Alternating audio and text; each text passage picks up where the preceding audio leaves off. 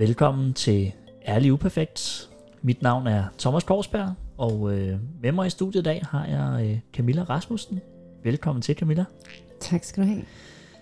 Du er med i dag, fordi at jeg har fulgt lidt med på dine sociale medier, blandt andet Instagram, hvor du er meget aktiv. Og du er virkelig inspirerende at følge med i, og det vil jeg bare lige opfordre jer, der lytter til med her, og gå ind og følge dig. Vi lægger noget link i show notes, og I kan selvfølgelig også der finde, hvordan I kan følge mig på de sociale medier. Jeg prøver egentlig også lige at være lidt aktiv sådan i ny og næ. Nå, men Camilla, vi skal snakke om Law of Attraction. Ja, det bliver spændende.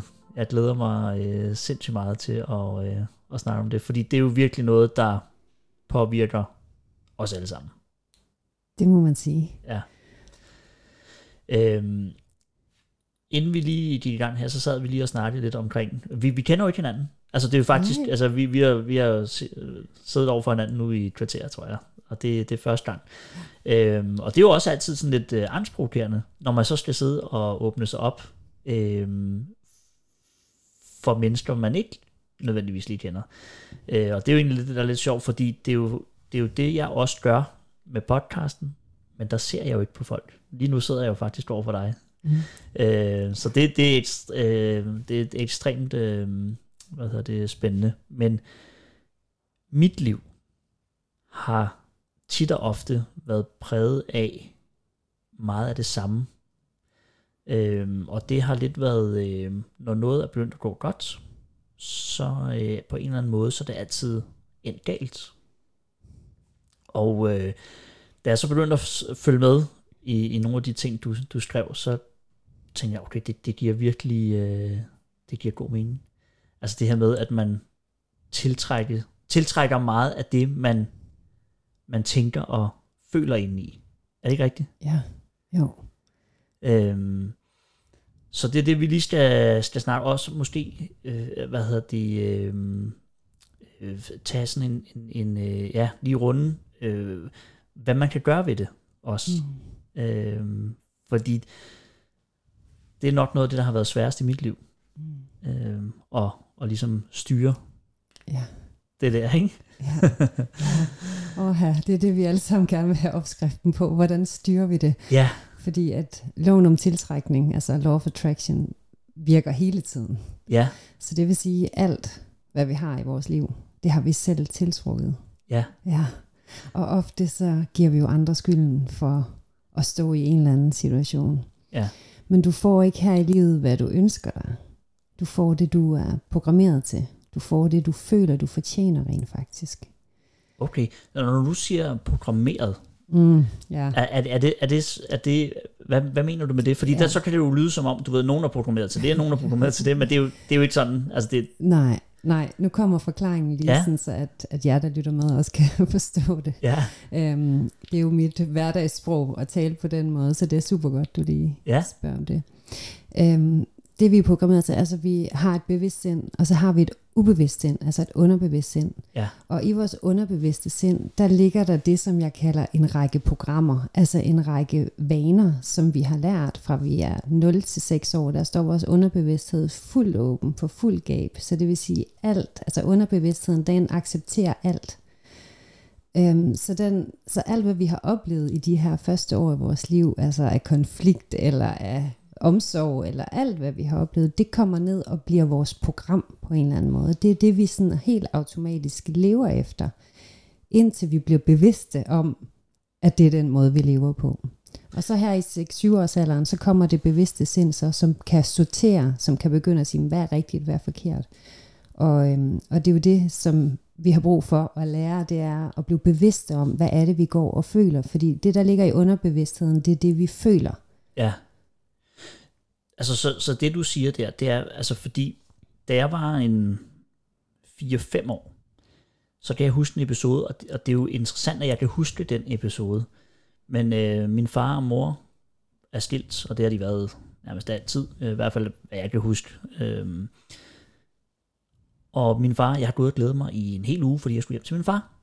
Og så kommer han, og jeg kan huske det lige så tydeligt, så bliver de uvenner i døren. Og så vender min far om og går. Mm. Og så står jeg tilbage og bare sådan, forstår jo ikke, hvad der sker.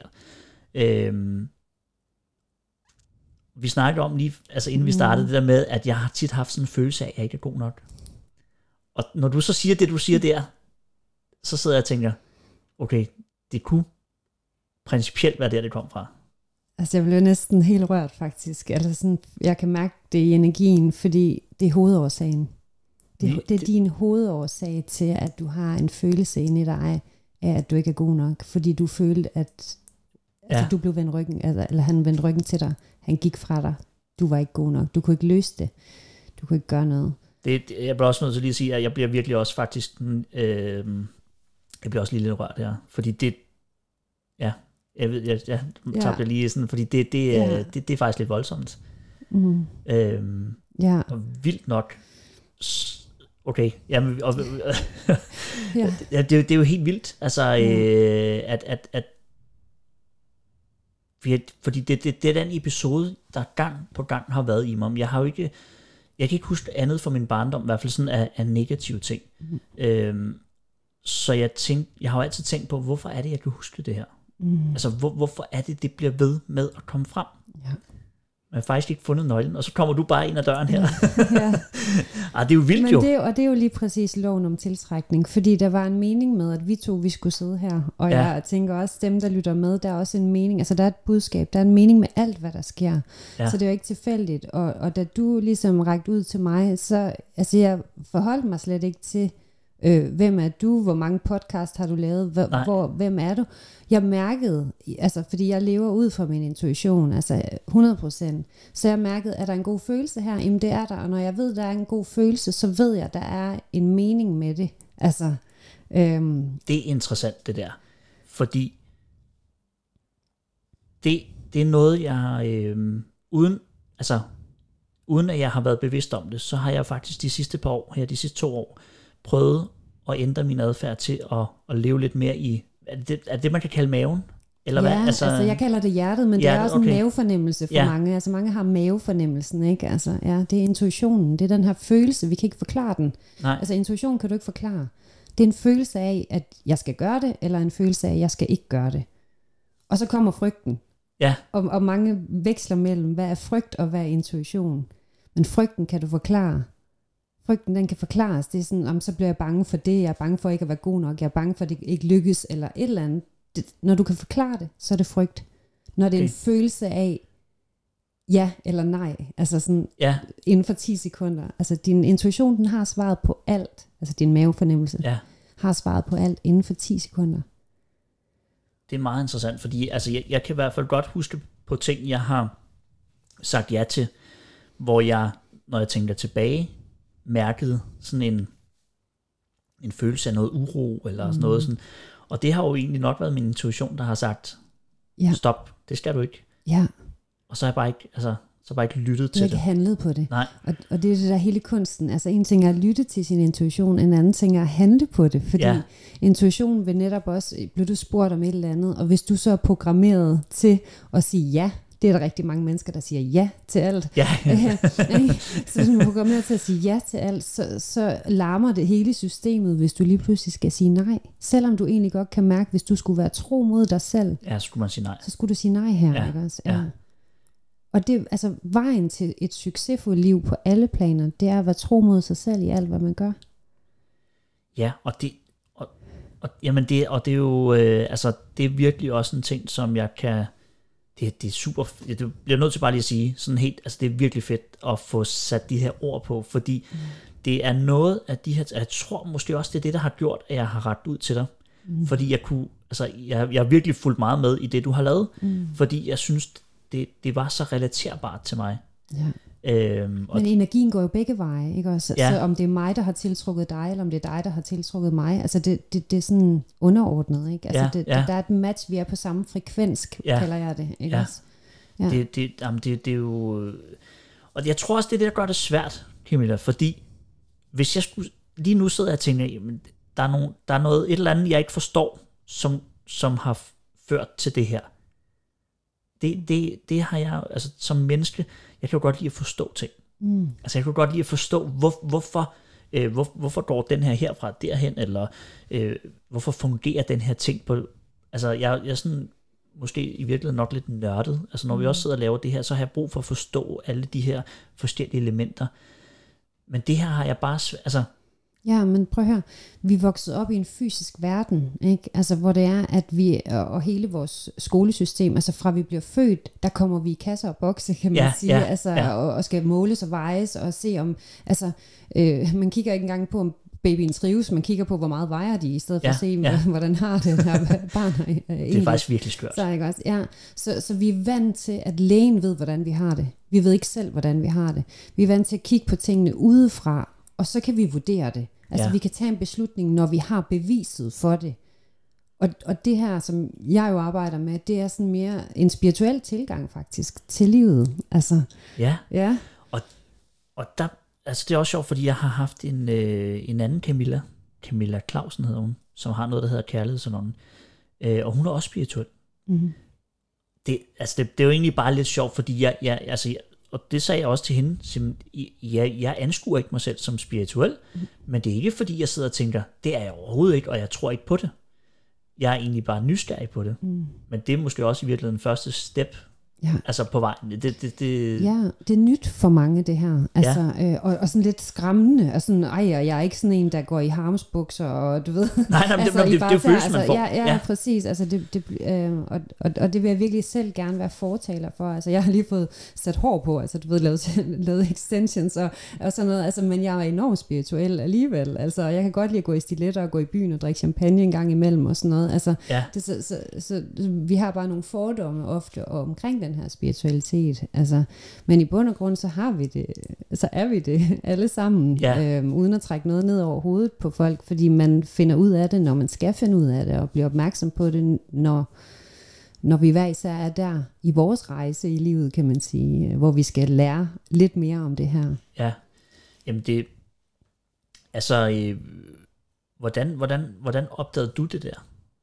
Altså, hvordan er det sådan kommet til dig? Ja, altså egentlig så har jeg faktisk altid hele mit liv følt, at der var et eller andet. Ja. Og jeg kan huske, da jeg var ikke særlig gammel, så kiggede jeg tit mig selv i spejlet og sådan spurgte sådan, hvem er du egentlig? Altså sådan, der var sådan en nysgerrighed på, at jeg tænkte ikke dengang, at der var to af mig, at der var mig og mig, eller sådan, men på en eller anden måde, så var det som om, der var noget mere end bare min krop. Altså, men efter at jeg begyndte at arbejde med det her, det var, at jeg blev skilt. Altså, jeg var udsat for utroskab, og stod lige pludselig alene med mine børn, og altså, hele tæppet blev rykket væk under mig, og så begyndte jeg lige så stille at dyrke taknemmelighed, og begyndte at fokusere på, hvad er det gode egentlig her i livet.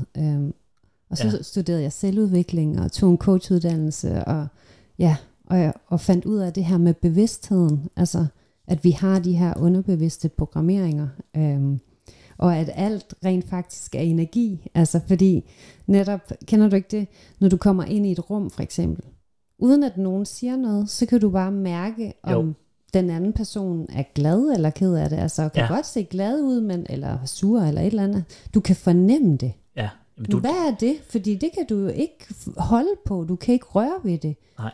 Det er en følelse, og det er energien.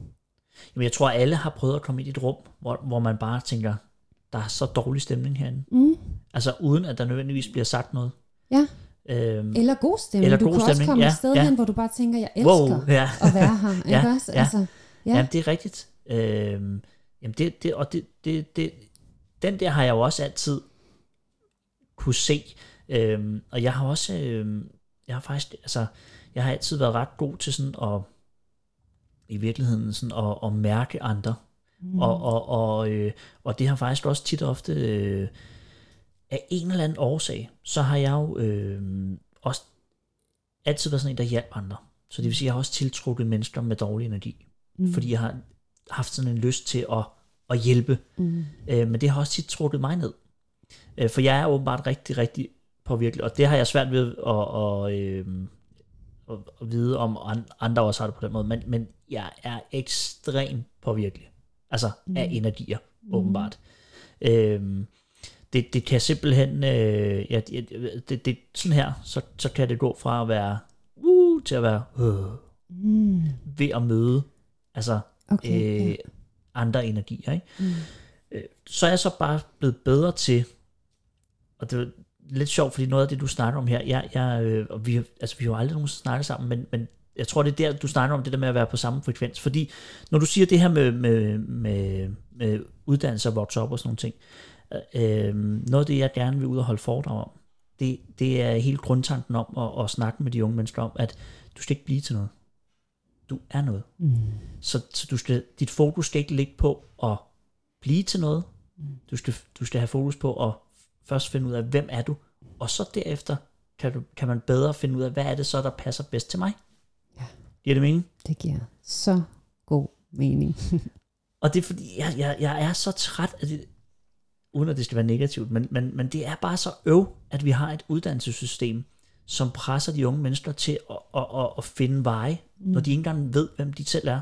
Ja. Altså fordi, hvordan skal du så kunne vurdere, hvordan du er om, eller vil lave om 10 år eller 15 år, ikke?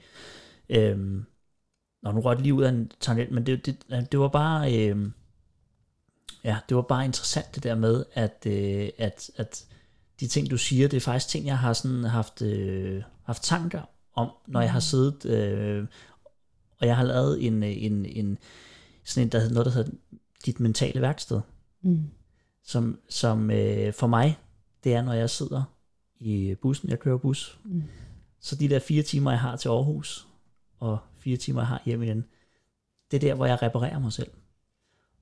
Og det var det med at påvirke, der er jeg blevet så god nu, med at arbejde med mig selv, at jeg faktisk kan hive mig selv op.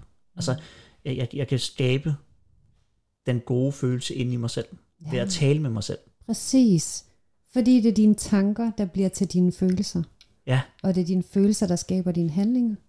Ja. Det er dine handlinger, der skaber dine resultater. Det er derfor, vi skulle snakke sammen i dag, Camilla. Ja. Fordi der er sgu ord på det her. Ja. Så det kaldes synkronicitet, når du nu bliver bekræftet i noget, du selv har sådan tænkt. Og så og det er jo også en mere spirituel tilgang til det, at det er ikke tilfældigt, at vi lige sidder og snakker om de ting, som du så på en eller anden måde selv har tænkt inden. Altså. Det er ret voldsomt, men jeg synes jo, at alle burde have, eller i hvert fald blive bevidst om, at have et sted, hvor man kan være med sig selv og snakke med sig selv. Har du også et sted, hvor du kan sådan, hvad kan man sige, monitorere dig selv, eller hvad vil man kalde det? Eller sådan, jeg ved ikke, du ved, hvor du sådan kan hvis... jeg har skabt mig et liv i frihed, så jeg har enormt meget tid til mig selv, og det, jeg hjælper jo mennesker med at lære de her ting, kan man sige, ikke også? Og derfor er min fornemmeste opgave her i livet, det er egentlig vores alles, det er at holde mig selv på en god energifrekvens. Så det kræver, at jeg også har noget space til mig selv. Jeg kommer enormt meget ud i naturen, bruger skoven rigtig meget, krammer træer. Det bliver vi nødt til lige at høre lidt om, fordi det er ikke så lang tid siden, der var et tv-program, jeg tror det var Landmænd søger kærlighed. Jeg ved ikke, om du nej. Jeg ser ikke så meget fjernsyn. Nej, og det er også fint. Men der var nemlig en, hun krammede træer. Og det havde jeg aldrig hørt om før. Nej. Min første tanke var sådan, det er alligevel underligt. Men når hun så fortalte om det, så blev jeg faktisk sådan lidt, okay, hun lyder meget overbevist. Ja. Jeg elsker det. Det er virkelig der, hvor jeg kan... du får næsten ikke et bedre kram, end du gør fra et træ. Nej. Og det kom så i den gang, hvor jeg blev alene, og ligesom bare i en soveproces, hvor jeg kunne mærke, at jeg havde brug for noget omsorg på en eller anden måde. Ja. Så blev jeg opmærksom på det her med, at man kunne kramme træer, fordi det var jeg jo ikke bevidst om. Nej. Jeg har aldrig hørt om det før. Så skoven er jeg enormt inspireret af i det hele taget, og jeg kan huske, at jeg gik for nogle år siden om efteråret, hvor jeg så lagde mærke til bladene, der lige så stille daler ned. Det her med, at træerne, de hver eneste efterår, der slipper de deres blade. Ja. Uden bekymring, uden frygt, uden noget. Velvidende om, at der kommer nye til foråret. Men os mennesker, vi er pisse bange for at slippe noget. Det er vi. Fordi vi er bange for, at der ikke venter sig noget bedre. Men det vi skal vide, det er, når vi slipper noget, og det kan være tanker, det kan være bekymringer, det kan være fysiske ting. Når vi slipper noget, relationer, når vi slipper noget, så giver det plads til nyt. Ja. Og det er et liv i tillid. Men de fleste mennesker, de lever i frygt. Ja, man ved, hvad man har. Du ved, hvad du har. Ja, du ved, man ved ikke, hvad du får. Ud med den sætning fra nu af. Jeg vil virkelig invitere alle til... Det er bullshit. Den har vi vedtaget her demokratisk. Det er 2 mod 0. Den er slut. Ja. Jamen det er jo faktisk, den er jeg jo vokset op med. Det er et program. Ja. Der ligger i din underbevidsthed, og så er det blevet en del af, altså sådan er det for os, for de fleste af os. Altså. Det er meget interessant, fordi altså, jeg er, og det har jeg virkelig fundet ud af her inden for de sidste par år, at jeg er ekstremt styret af frygt. Altså, som i, det er slet ikke lige så slemt nu, som det var for 2 år siden, hvis vi bare kigger på det, men stadig den dag i dag, kan jeg bare ikke, altså jeg kan ikke sige mig fra, at det ikke er frygten, der tager over. Og så får man nemlig ikke altid taget den rigtige beslutning. Nej. Så hvor længe vil du blive ved med det? Jamen det skal slut. Altså, det skal slut i dag. Ja. Det tror jeg faktisk, at vi... Tillykke med den beslutning. Ja, tak. Ja, fordi det er lige præcis det. Vi har heller ikke lært at træffe beslutninger faktisk. Det lærer vi heller ikke i skolesystemet. Nej. Så de fleste mennesker, de går i den her ambivalens hele tiden. Skal ikke, skal jeg gøre det, skal jeg ikke gøre det, skal jeg købe det, skal jeg ikke købe det. Og det medfører stress, ikke? Ja. Altså, og vi har ikke lært, at vi ligesom kan sige, fra nu af lever jeg ikke i min frygt længere. Nej. Og jeg siger ikke, at det er knips med fingrene, gøre det.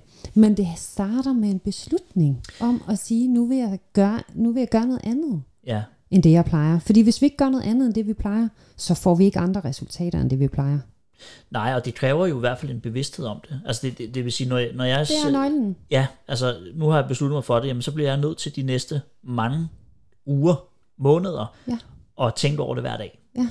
Og sige, at, og lige, når der er noget, som er det min frygt, der taler, eller er det... Og sige, jamen det er frygten godt, det væk med den. Ja. Det ikke... Meget af det, jeg arbejder med, det er mål. Altså at få sat mål omkring de her ting. Altså, og ofte så starter vi netop med udgangspunkt i træet faktisk. Jeg plejer at beskrive os med, eller du ved, et træ, som står med rødderne grounded ned i jorden, og der kan komme uvejr, grenene kan svinge, og orkaner og alt muligt. Men stammen, den står stærkt. Ja, og det er det her fundament, som jeg hjælper mennesker med at skabe, som det første. Jeg hjælper også mennesker med at lave andre store forretningsmæssige mål og sådan nogle ting. Ja, ja. Men som det første, så har vi brug for et stærkt fundament, hvor vi kan være tro mod os selv i alt, hvad vi gør. Ja, fordi ellers så kan man sige, hvis fundamentet ikke er godt, så kan du bygge nok så store hus. Ja, ja, altså hvis du ikke har soklen på huset, så kan du bygge, så falder lortet sammen igen. Ja. Og bygge, altså, og det er sådan, mange mennesker lever deres liv rent faktisk, ikke? Men det er sådan, jeg har levet, kan jeg godt. Altså når du nu siger det på den her måde, så er der ingen tvivl om, at det er helt sikkert sådan, det har været for mig.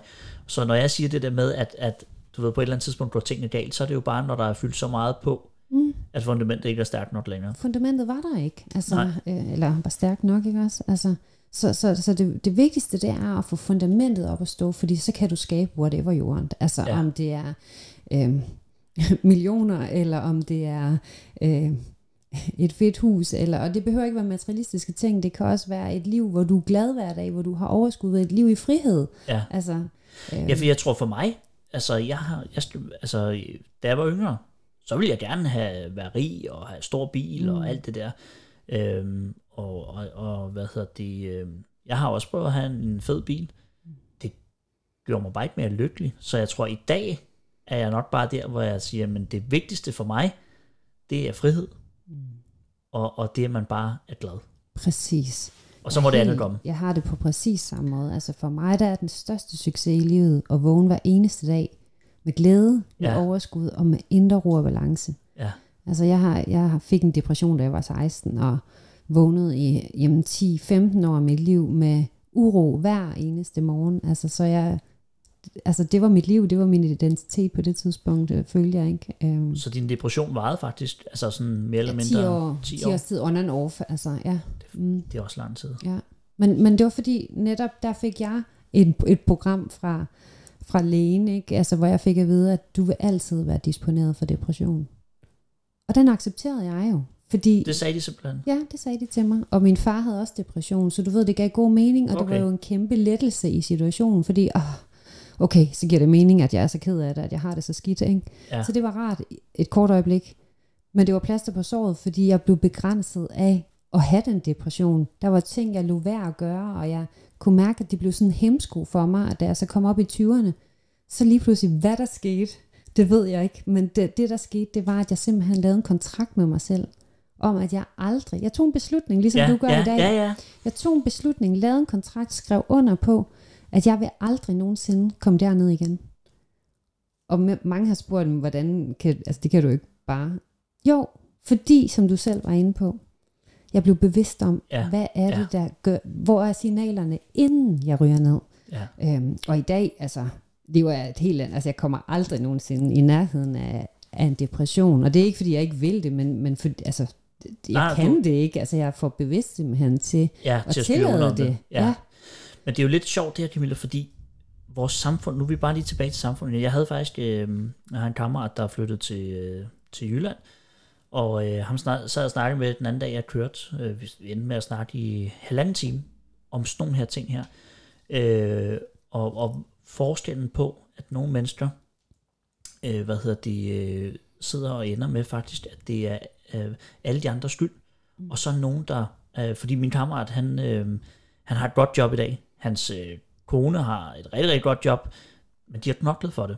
Han har haft det rigtig svært undervejs, men har altid været sådan en, der søgte hjælp direkte, altså alle mulige steder, og meget, meget forberedt og sådan noget, ikke?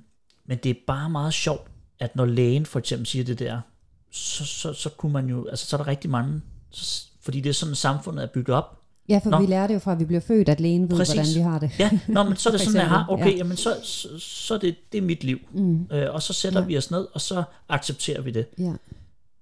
Ja. Der har jeg heldigvis aldrig været faktisk, fordi når jeg ser på, hvor mange gange jeg har været nede og ligge, og alligevel er kommet op hver gang igen, og så, altså det har jo været sådan en bølgedal, men det er nok, det er måske i virkeligheden det, der har gjort, at jeg hver gang har rejst mig op, at jeg et eller andet sted gemt inde bag i ubevidst, har den her med, at jeg vil ikke sættes i bås. Mm. Giver det mening? Mm. Ja, det gør det. Uden at jeg var bevidst om det, fordi jeg har, min storebror arbejder på Kofodskolen i Aarhus, og arbejder jo med mennesker på kanten. Og jeg har faktisk aftalt på et tidspunkt, at jeg skulle lave et afsnit sammen med hans chef, som jo har rigtig meget erfaring med det her med, hvorfor er det, der er nogen, der altså rører helt derud, og hvorfor andre ikke gør. Mm. For jeg er meget optaget af, hvad er det, der har gjort, at jeg ikke... Mm.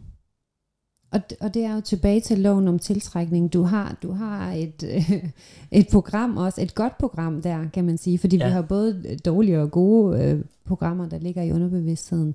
Så der har været en driver om at ville mere på en eller anden måde, tænker jeg, i dig. Altså. Ja, men det er jo bare fordi, det er meget interessant. Og det er jo derfor, jeg elsker at lave den her podcast. Fordi når man sidder og snakker om det, og det vil jeg også bare lige sige til jer, der lytter med, åbne op og få snakket med nogen om det. Mm. Altså snak med alle dem, der overhovedet gider lytte. Fordi det er jo der, du opnår bevidstheden. Ja, men vær også opmærksom, hvem man snakker med, vil jeg sige. Ikke? Ja. Også fordi, at altså, vi bør søge råd for de mennesker, der har de resultater, vi selv kunne tænke os. Fordi de mennesker, de har bevidstheden. Ja, det giver mening. Det giver mening. Sådan så vi ikke, altså fordi at folk, altså venner og bekendte, familie, de giver råd ud fra deres programmer, kan man sige. Ja. Altså deres, hvordan den her følelse i dem vil være i deres liv. De prøver at sætte sig over i, hvordan det er i dit liv. Men det er der jo ikke nogen, der kan, fordi det er jo kun dig, der er dig. Ja, og det er faktisk lige en ting, som vi måske lige, vi er ved at løbe tør for tid, Men det er jo lidt interessant, også fordi når vi snakker om det der med skole og sådan ting, det er jo tit og ofte forældrene, der lægger pres på, at jamen, du skal tage en uddannelse, du skal de her ting. Der er man jo allerede i gang med at programmere de unge mennesker med nogle ting, som der ikke nødvendigvis er i deres egen, mave, eller jeg ved ikke lige, hvordan jeg stiller, men du forstår, hvad jeg mener, ikke? Ja, og det giver jo så god mening, at man er nødt, altså man skal holde dem, der gerne vil bestemme over ens liv. Det er ikke dem, man skal søge råd hos. Nej. Eller misforstår jeg det fuldstændig? Altså, hvis du har brug for hjælp i dit liv, så kig på dem, du spørger om hjælp ved. Kig på deres resultater. Lever de det liv? Altså, er de i ro og balance? Har de den glæde i deres liv, som de, altså, som du kunne tænke dig? Så kan de hjælpe dig. Men det er vel også i virkeligheden et eller andet sted, det der med ikke at... Altså, dem man spørger til råd, de skal vel helst heller ikke have for mange holdninger til, hvad du skal. Nej, og det vil de typisk have. Ja, hvis ikke de er i balance. Ja, eller hvad? Altså, ja, det tænker jeg. Ja, nå, altså, jeg fordi de mennesker, altså, jeg spørger sjældent om råd. Altså, jeg har en mentor, jeg har en coach, og dem bruger jeg ligesom til at dele med mine udfordringer med. Ikke fordi jeg kan godt dele det med nogle veninder også, men som udgangspunkt, så bruger jeg nogen, der ligesom har gået vejen før mig. Ja, okay. Ja. Det giver god mening. Mm. Det er også på de ord, at vi er nødt til at slutte dagens afsnit, men der kommer mere med dig, Camilla. Ja.